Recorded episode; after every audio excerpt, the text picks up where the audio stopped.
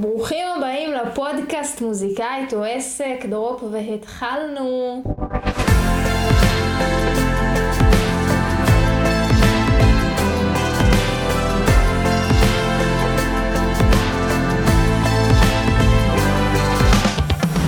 מה קורה אנשים? איזה כיף שאתם פה בעוד פרק של מוזיקאית או עסק בגרסה המצולמת והחדשה שלנו. היום הולך להיות פרק סופר מעניין, ואני הולכת לדבר בעצם על הפעם הראשונה שאני החלטתי להופיע, לפתוח אה, בעצם הופעה עם כרטיסים שקונים לראות אותי. אה, בעצם מה הייתי צריכה לעשות, איך זה קרה, איך בכלל מתחילים להופיע, מה ההבדלים בין סוגי הופעות, ואיך בעצם אנחנו יכולים אה, לקפוץ למים ובעצם לעשות את זה. עם כמה שזה נראה מפחיד, גם אני לא היה לי שמץ של מושג, ובדיוק בגלל זה אני פה כדי לפשט את כל כל מה שאנחנו צריכים לדעת. אז אה, למי שפה בפעם הראשונה, מוזיקאית או עסק היא תוכנית שבה אני, עדי הגיא, יוצרת וראפרית ירושלמית, מספרת לכם את כל מה שאני חווה בדרך שלי שצריך לדעת. וזה לא מוזיקה, אבל זה הדברים הכי חשובים בעיניי שמוזיקאים צריכים לדעת, שיווק, כסף, אה, התנהלות, משא ומתן, אה, ובעצם כל הדברים שלצערי היום בלעדיהם מוזיקאים לא יכולים באמת להתקדם בעידן של היום. את חלק זה מאוד מפחיד ודווקא מוריד להם, וחלק זה משמח אותם כי הם מבינים שהם יכולים לקחת אחריות על העשייה שלהם ועל התוצאות שלהם, כמו שאני בעצם הבנתי. אה, למי שלא מכיר, ואם אתם כן, אז אה, כמו שאמרתי, מוזיקאית שעושה את הדרך שלי, לבד בשלוש שנים האחרונות, ומשתפת כאן הכל. אני בעלת עסק שעוזר למוזיקאים צעירים, 20 פלוס יוצרים, גם להפסיק לפחד מעניין השיווק ולהבין איך הם עושים את זה בעצמם ולהגיע לאנשים חדשים שלא מכירים אותם, כמו כנראה אתם שצופים בי עכשיו שלא מכירים אותי אישית. אה, אז יאללה חברים, בואו נצלול לפרק ונבין. אז כמו שאמרתי, גם אני הייתי ילדה באמת ילדה ירושלמית כמו השיר, בלי שום ידע ושום רקע בעולם המוזיקה, לא היה לי אפילו חברים, איזה משהו ש... שצלמים, עורכים, מפיקים מוזיקליים, מישהו להתייעץ איתו, מישהו בבסיס שהוציא איזה שיר ואני יכולה לשאול אותו, לא היה לי כלום, כלום, כלום, כלום, והייתי צריכה בעצם להרכיב את כל הדרך שלי, אז על אחת כמה וכמה, גם עולם ההופעות. אז בעיקרון, איך בעצם הגעתי לזה שאני פותחת קופה, ואנשים קונים כרטיסים להופעה שלי בפעם הראשונה. אז אחרי שנה של יצירת תוכן ברשת, כמו שאמרתי, שהייתי מוציאה אה, הרבה סרטונים ושירים, יצאו לי כבר אה, שלושה שירים החוצה, ועובדת מאוד מאוד חזק, וכותבת הודעות לאנשים ושיתופים. אה, עשו עליי כתבה בעיתון הארץ, אני יכולה לשים גם לינק פה לכתבה, את מי שיעניין, עשו עליי כתבה בעיתון הארץ. וכשדיברתי, אני זוכרת שזה היה מאוד uh, מרגש, גם נפגשתי עם, ה, עם המראיינת באיזה בית קפה בתל אביב, הרגשתי כאילו אני עכשיו, uh, מה שנקרא, בעולם האמיתי. ואותה כתבת, היא שאלה אותי, תגידי, יש לך הופעות קרובות שנכתוב עליהן ב, ב, בכתבה? עכשיו, באותה תקופה איזה הופעות קרובות ואיזה נעליים, אין לי נגנים, אין לי את הפלייבקים של השירים של עצמי. כאילו, לא, לא יודעת כלום, לא ערוכה להופעה, לא יודעת מה זה הופעה, בחיים לא הייתי בחדר חזרות, חוץ מבאולפן לא שמעתי את עצמי בכלל במיקרופון, אולי פעם אחת. אמרתי לה, כן, כן, כן, אני דואגת לזה, ואמרתי, טוב, מה אני עושה? איפה אני מופיעה? איך אני זה? ובאותה תקופה משהו התבשל לי במוח לזה שאני צריכה לפתוח קופה, כנראה ראיתי כל מיני ראפרים עושים את זה ומוכרים כרטיסים להופעות שלהם, אמרתי לה, יאללה, והלכתי למקום שנקרא לבונטין 7, ובעצם אה, סגרתי שם הופעה, סגרתי להם תאריך להופעה, אני זוכרת שהם פתחו לי איבנט של ההופעה באתר שלהם. בלי שאין לי נגנים, אין לי כלום, כמו שאמרתי, אני לא יודעת מה, אני עם שלושה שירים בחוץ, אבל כבר אנשים יכולים לקנות כרטיס להופעה שלי. אמרתי, אם אני לא אקפוץ למים ואעשה את זה, זה לא, זה לא יקרה מעצמו. וזה עוד איזה נקודה, שהרבה מוזיקאים ואנשים, הם הרבה פעמים, הם עובדים הפוך, לפחות מהשיטה שלי. הם קודם כל, באיזי שלהם, יחפשו נגנים, יתחילו לעשות חזרות, בלי איזה תאריך יעד מוגדר, יתחילו וזה, ואז איכשהו, אחרי שנתיים הם יגידו, טוב, אנחנו מופיעים. אני בשיטה שלי שבה אני עובדת לאורך כל העשייה שלי, זה תמיד הפוך, זה תמיד דדליין, אוקיי, פתחתי קופה, כרטיסים נמכרים, אני צריכה נגנים, אני צריכה להבין איך אני עושה את זה, ואז אני, יאללה, אוקיי, אז אני צריכה נגנים. כי כשאני עובדת בעצם בצורה הזאת, נכון, זו צורה שהיא קצת יותר מלחיצה, אמ, ו- וכן אה, שילמתי עליה, מה שנקרא, הרבה יותר בסטרס נפשי, אבל היא הרבה יותר גורמת ליציאה לפעולה. כי יצא לי לפגוש בחיי הרבה מוזיקאים שהתחילו להגיד, כן, אנחנו עושים חזרות, אני אומרת להם, מתי הופעה? לא, עוד לא קבענו הופעה, אז למה לעשות חזרות? כאילו בעיניי, אני לא רואה בזה זה, ו... ועד עכשיו, ספציפית, גם המוזיקאים שדיברתי איתם על זה, הם בכלל לא פתחו את ההופעת קופה שלהם. ואני יכולה להתערב שאם הם היו עושים דווקא הפוך, שוב, כל אחד ומה שנוח לו. אבל אם הם היו עושים הפוך, ואין, יש תאריך, דדליין, האתר כבר מוכר כרטיסים, הם לא היו יכולים שלא לדאוג שהדבר הזה יקרה, והרבה פעמים אנחנו צריכים את ה push הזה, לפחות זה מה שאני ידעתי ש... שיגרום לי לצאת לפעולה. בקיצור, טוב, התחלנו, ה event באתר נפתח, עשיתי לעצמי גם עיצוב, עיצוב גרפי בעצמי, ואמרתי, אוקיי, עכשיו אני צריכה נגנים, אני צריכה לא יודעת מה, אמרתי אני אופיע עם גיטריסט, כאילו אני אקח את הליינים של הגיטר, של השירים שלי שיש בהם גיטרה, שאת זה גיטריסט יעשה ב live, ועוד אחד שיפעיל את הפלייבקים, שכאילו, ש, של כל מה שצריך, אז שבעצם יהיה לי מפעיל מחשב, ומישהו שיעשה לי את הגיטרות. אז זה מה שעשיתי, התחלתי פשוט לחפש שני אנשים, שזה כל מה שרציתי, לא בסיסטית, לא תופים, לא אינירים, לא תאורה, כלום, כלום, כלום, רק מישהו שיפעיל לי את הפלייבקים. ביקשתי מכל המפיקים שישלחו לי פלייבקים, ומהשלושה שירים שהיו לי, עוד uh, מצאתי את, את, שני ה, את שני הנגנים האלה, אפילו הצלחתי לצרף uh, מישהי יוצרת uh, גם מוכשרת שקצת תשאיר קולות רקע ותגבה אותי, ויצאנו לדרך, גם הוא לא ידעתי בכלל מה זה חדר חזרות, אחד האנשים שם ש... שגויסו בהרכב אמר לי יש לי חדר חזרות ליד הבית, בואי נעשה בו. מאז ועד היום אני עושה חזרות בהוד השרון, ואני בכלל ירושלמית, אבל מאז שהוא אמר, יש לי חדר חזרות ליד הבית והוא גר בהוד השרון, כולנו, אני, אני עושה כבר תשע הופעות חזרות בהוד השרון. אה, זה מצחיק שזה נשאר, ויצאנו ככה לדרך. אה, בעצם מה שקרה, עכשיו עולות בו כמה שאלות. דבר ראשון זה איך גייסת את הנגנים. שבאותה תקופה אני יכולה לשתף, בכלל לא היה לי, לא היה לי כל כך uh, כסף שלם, ההופעה בטח שלא רווחית, אני צריכה לשלם על הכל, אז גם גייסתי, הצלחתי לגייס אותם ללא תשלום, ידעתי שאני רוצה בעצם נגנים, וידעתי שאני לא, אין לי כל כך איזשהו עכשיו משהו לשלם להם. וגם פה יש איזה משהו שחוזר על עצמו הרבה פעמים במוזיקה ובתעשיית המוזיקה, ואני שומעת את זה ואני מקבלת עצבים כשאני שומעת את זה.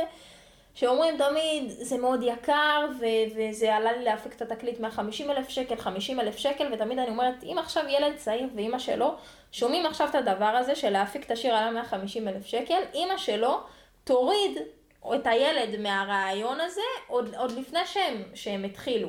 ובגלל זה אחד הדברים שהכי חשובים לי זה להנגיש את הדברים האלה של הכסף, להגיד שאפשר לעשות דברים גם בעלויות נמוכות, בלא עלויות בכלל, ולמצוא את הדבר הזה כדי לעשות את הדרך הזאת וכן להצליח. כמו שאמרתי באותה תקופה, אמרתי, אני, אין לי, אני לא כל כך יכולה לשלם על, על נגנים, ובעצם מה שעשיתי, חיפשתי אנשים שזה יהיה רלוונטי אליהם. כי זה מה שהרבה פעמים אנשים לא מבינים. הם אומרים לי, נכון, נגנים זה יקר, או נגנים זה עולה כסף, או הפקה מוזיקלית עולה כסף. אבל נגן, שהוא בתחילת הדרך שלו, שרק מחפש עכשיו במה להופיע עליה, שרק מחפש עכשיו פסטיבל להופיע עליו, באותה תקופה גם הזמין אותי להשתתף באיזה פסטיבל של עיריית ירושלים, הוא ישמח לקפוץ על ההזדמנות הזאת, כמו שאני לפעמים אשמח לקפוץ על כל הזדמנויות ולהופיע בחינם. אם הן עונות לי על איזשהו אינטרס אחר. ופה בעצם הבנתי שאני צריכה למצוא נגנים שיהיה להם אינטרס שהוא לא כספי, שהם רוצים שהם אולי ב, ב, בבית ספר והם רוצים רגע לקפוץ לדבר האמיתי. ופניתי ואשכרה שיווקתי להם שני דברים. שיווקתי להם, קודם כל באמת פניתי לאנשים מוכשרים, אבל מאוד בתחילת דרכם, שלא כל כך הופיעו אה, הופעות סופר מוכשרים, אבל לא כל כך הופיעו הופעות שלה בחוץ, מחוץ ל, לרימון יותר מדי לפניי. אז זה היה גם בשבילהם איזושהי טבילת אש מאוד כיפית כזאת, מה שנקרא להופיע בעולם האמיתי. והדבר השני, אמרתי להם, תקשיבו, אנחנו באים לעשות פה דרך. ההופעה הזאת, היא, לא, היא כבר עכשיו יש לי את ההופעה, באותה תקופה גם הזמינו אותי לפסטיבל, אז אמרתי, אוקיי, אז יהיה פה אה, פסטיבל, ועל זה אולי אני, אני גם אוכל לשלם, ואני מתכוונת לעשות עוד הופעות ועוד ערך, וכבר תראו, עשיתי בחוץ, וזאת אומרת, בעצם הצלחתי להעביר להם את הרעיון שאנחנו הולכים לעשות פה דרך, שאני עושה, שאני מתמידה, שכבר יש לי קהל קטן של אנשים שלא מכיר אותי, ווואלה, שווה לכם לקחת חלק מהדרך הזאת, אה, ובאמת הם ככה קפצו איתי למשימה, ואני יכולה להגיד שהגיטריסט אה, שהתחיל איתי הוא הגיטריסט שלי עד היום, כבר שנתיים. אה, אחרי זה הקלידן מחשב התחלף, אבל באמת אנחנו באמת עושים את הדרך הזאת ביחד, אז זה מאוד משמח שגם באמת אני עמדתי במילה שלי, וכמובן שמאז אני משלמת לו והכל בסדר. אז בעצם ככה עשיתי את ה... הבנתי שזה מה שאני צריכה לעשות. עכשיו, הסיפור המצחיק, שמרוב שלא היו לי שירים, כי אמרתי, פתחתי הופעה רק עם שלושה שירים, אמרתי, אני צריכה למלא את הליינאפ, שלפחות יהיה לי איזה שמונה שירים. אז אחד, נגיד, עשיתי את חיוכים מזויפים עם מאור אשכנזי, ש... שהיה עתיד לצאת, ואחד, אמרתי, טוב, אני אמלא את הליינאפ, והיה לי שיר כתוב, שקראו לו ילדה ירושלמית, שבכלל עוד לא הפקתי אותו ועוד לא כלום. אמרתי לעצמי, יאללה, בואי, בואי נפיק אותו, בואי כאילו, בואי נופיע איתו. ופשוט בחזרות, זיו ניגן אותו בגיטרה, איתי הקלידן והמחשב ניגן אותו על הקלידים ושרנו את ילדה ירושלמית בהופעה, סתם כי זה שיר שהיה לי גמור עם בית ופזמון, וזה באמת השיר היחיד שלי שהתחלתי להופיע איתו בהופעות לפני שבכלל חשבתי על ללכת להפיק אותו, ורק הקהל כל הזמן התלהב מהשיר הזה, וזה מה שגרם לי בכלל להפיק אותו ולהוציא אותו החוצה, שזה גם סיפור מעניין. דווקא לקבל את הפידבק בצורה הפוכה, כי תמיד הדרך שבה אני עובדת, אני מוציאה שיר, אנשים שומעים ביוטיוב, ספוטיפיי אוהבים, ואז מכירים בהופעות, ופתאום זה ההפוך, זה שיר שמכירים בהופעות, ואומרים לי, תוציא אותו אה, לספוטיפיי ולאפל, ובעצם זה הדרך שבה אני התחלתי להופיע.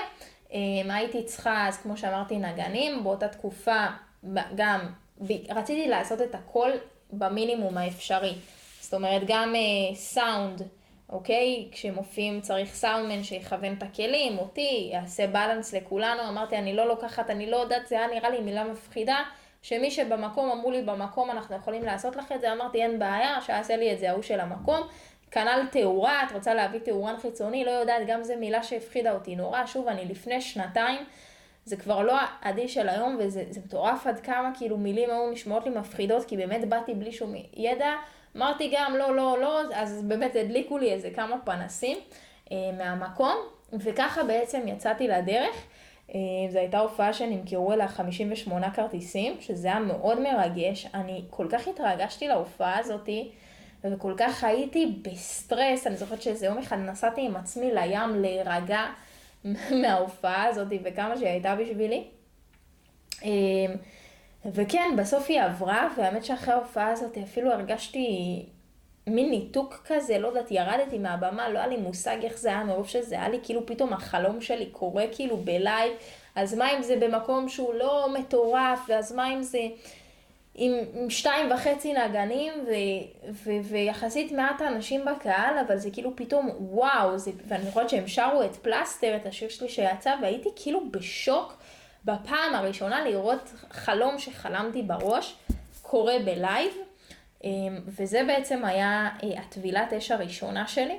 לאחריה אני יכולה להגיד שמי שמכיר אותי ועוקב יודע שאני שמעתי איזה הרצאה עם המנהל של יסמין מועלם, שהוא אמר בהרצאה, תקשיבו, תפתחו, תמצאו איזה מקום בתל אביב, זה מקום מרכזי שמאוד הכי נוח לכולם להגיע אליו. כל שלושה חודשים אתם פותחים הופעה באותו מקום.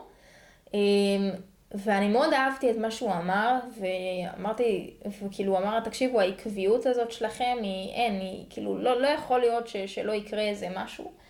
ולי זה היה נראה מאוד הגיוני, וממש מאז אימצתי את זה, בדיוק בזכותו פתחתי את ההופעה השנייה שלי, בד... הראשונה הייתה באוגוסט, בדצמבר, מאז תשע פעמים כבר, כל שלושה חודשים אני פותחת הופעות קופה, בעזרת השם תהיה תכף העשירית, אמ, וזה, ופתאום גם מפעם לפעם למדתי יותר, והבנתי יותר, ומן הסתם כבר ההרכב שלנו אה, גדל.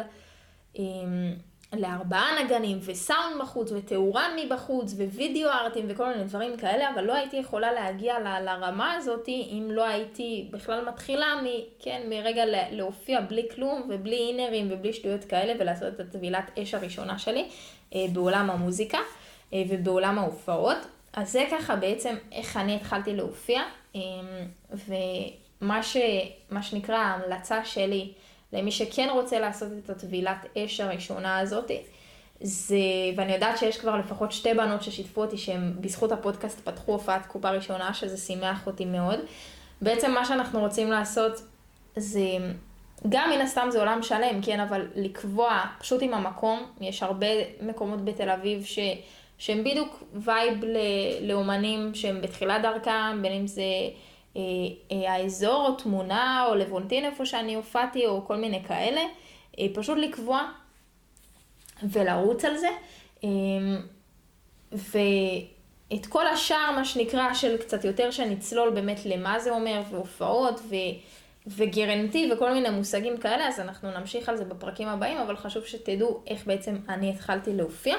אה, אז זהו חברים, זה הפרק של היום. אני מקווה שלקחתם ממנו ערך וזה ככה נתן לכם איזשהו אה, boost קטן אולי לפתוח את ההופעת קופה הראשונה שלכם. אם כן, אני אשמח מאוד שתשתפו את הפרק בסטורי, תתייגו אותי, זה מעלה לי חיוך על הפנים וגם עוזר לעוד אנשים חדשים להיחשף אליו, אז אני אעריך את זה.